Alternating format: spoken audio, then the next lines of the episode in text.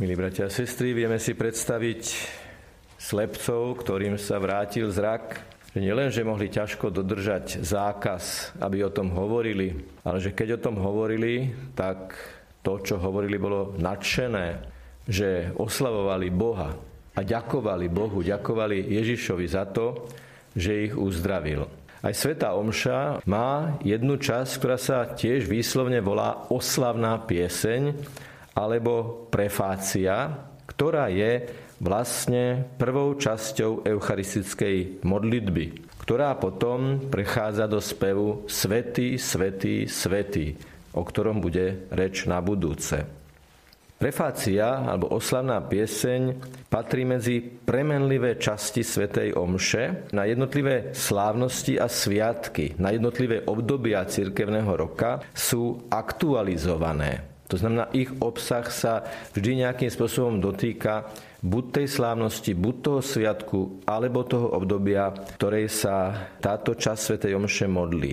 V obnovenej liturgii Sv. Omše máme na Slovensku 75 prefácií. Vrátane takých naozaj pre Slovensko špeciálnych o sedem bolesnej Pane Márii alebo o svetých Cyrilovi a Metodovi. Pieseň vďaky, prefácia, začína trojnásobným dialogom, keď veriaci trikrát na podnet celebranta odpovedajú spoločne a nahlas. Mohli by sme povedať, že ide o tri dialógy. V prvom dialógu kňaz povie veriacim Pán s vami. Pán s vami povedal už vtedy, keď čítal Evangelium a pán s vami mohol povedať už na začiatku Svetej Omše. Už sme o tom podrobne hovorili, ale stručne zopakujem, že ide o výzvu uvedomiť si Božiu prítomnosť. V zmysle výzvy nech je Pán s vami a v zmysle potvrdenia Pán je s vami. Veriaci to isté želajú kňazovi i s duchom tvojim.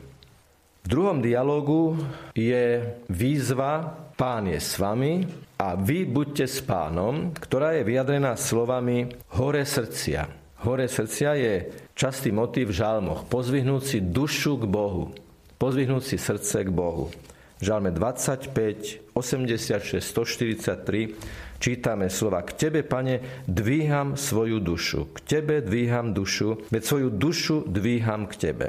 K tej konkrétnej formulácii najbližšie je úryvok z knihy Nárekov proroka Jeremiáša. Prezrime svoje cesty, preskúmajme a vráťme sa k pánovi, na dlaniach, pozdvihujme srdcia do neba k Bohu. Ako prežívali už prví kresťania túto výzvu? Čo pre nich znamenala? K čomu prvých kresťanov vyzývali vtedajšie duchovné autority a spisovatelia?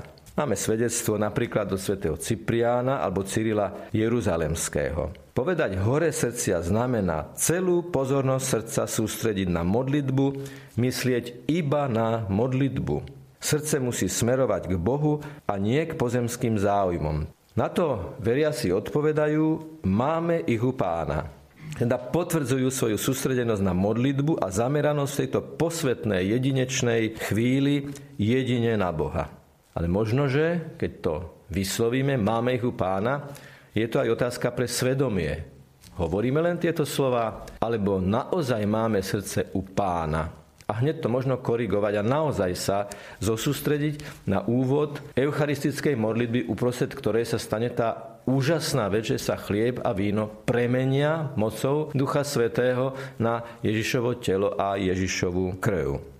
V treťom dialógu sa už hovorí o obsahu tejto sústredenosti. Čo je obsahom toho, že nemyslíme na nič iné, iba na Boha. Ale ako myslíme na Boha? Tieto myšlienky majú akú náplň? A preto kňaz spresňuje a hovorí v tom treťom dialógu. Vzdávajme vďaky Pánu Bohu nášmu.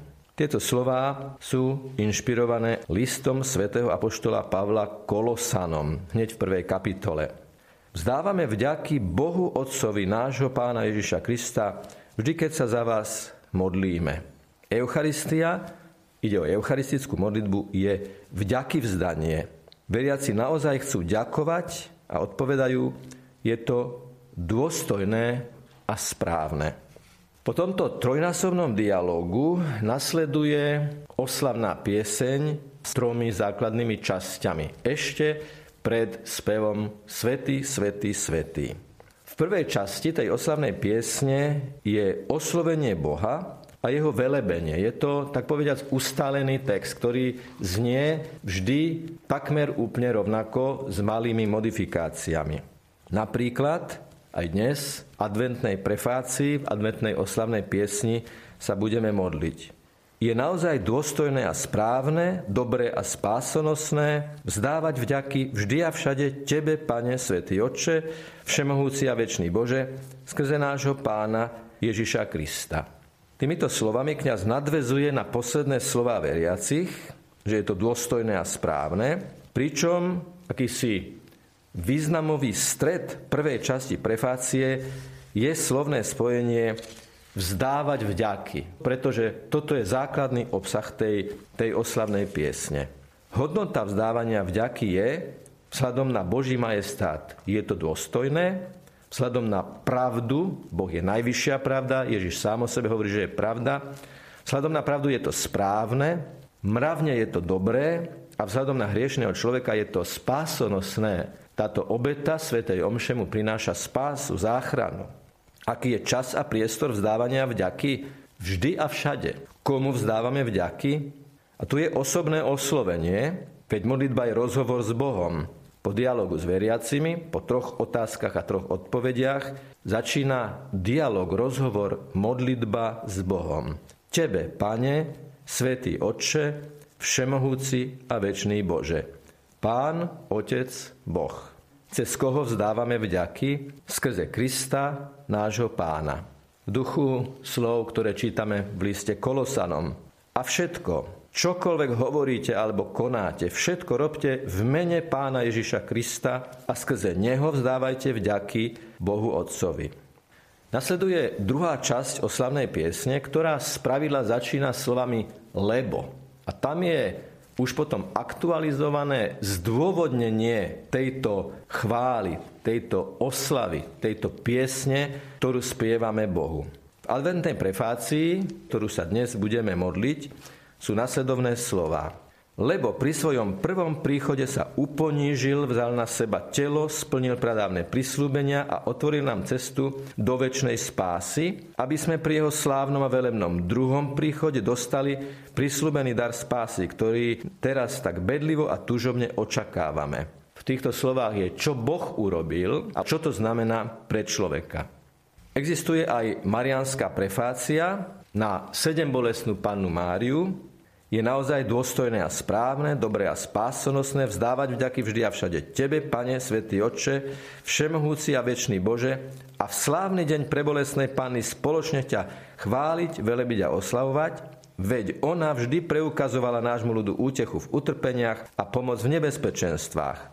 Ani teraz neprestáva orodovať za nás a s materinskou láskou sa stará o bratov a sestry svojho syna, preto ju oslavujeme ako patronku nášho národa, a uctievame ju ako našu nebeskú matku. Pod jej ochranou kráčame do nebeskej vlasti, v ktorej si ju už oslávil pri svojom synovi Ježišovi Kristovi, našom pánovi. Toto je prefácia určená na slávnosť sedem bolestnej Panny Márie.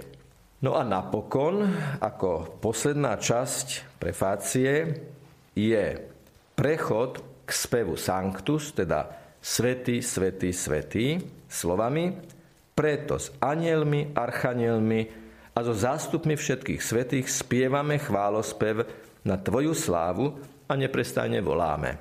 V koncilovom dokumente Lumen Gentium čítame, keď teda slávime eucharistickú obetu, spájame sa v tej najväčšej miere s kultom nebeskej církvy, uctievajúci vo svetom spoločenstve predovšetkým pamiatku slávnej Márie, vždy Panny, ale aj svätého Jozefa a blahoslavených apoštolov a mučeníkov a všetkých svetých. Čiže každá svetá omša je prežívaná v celom spoločenstve, aj pozemskej církvi putujúcich, aj v církvi oslávených v nebi, ktorí verili v Krista. Katechizmus katolíckej církvy dodáva, tu sa celé spoločenstvo zapája do neprestajnej chvály, vždy a všade, sme hovorili, ktorú nebeská církev, anieli a všetci svety spievajú trojsvetému Bohu. Sprítomňuje sa, pokračujme ešte takouto interpretáciou, sprítomňuje sa Ježišovo utrpenie aj víťazstvo. Anieli ho posilňovali, anieli oznamovali jeho zmrtvých stanie a ešte pri počati to bol archaniel, ktorý pane Mári zvestoval, že bude matkou Mesiáša. A čo je Eucharistia? Je predlžená inkarnácia, vtelenie, ako to píšu svätí spisovatelia už na začiatku dejín katolíckej cirkvi. Poďme aj teraz my sláviť Boha, zdvihneme si srdcia k Bohu a odložme všetko ostatné, lebo preto všetko ostatné, ktoré odložíme, to najlepšie, čo môžeme urobiť, vtedy, keď si zdvihneme srdcia, že na to nebudeme myslieť, ale budeme myslieť na toho, ktorý má všetko v rukách, na Boha. Poďme sláviť s takým nadšením, s akým potom spievame Svetý, Svetý, Svetý. A to už je téma nášho ďalšieho uvažovania. Nech je pochválený Pán Ježiš Kristus.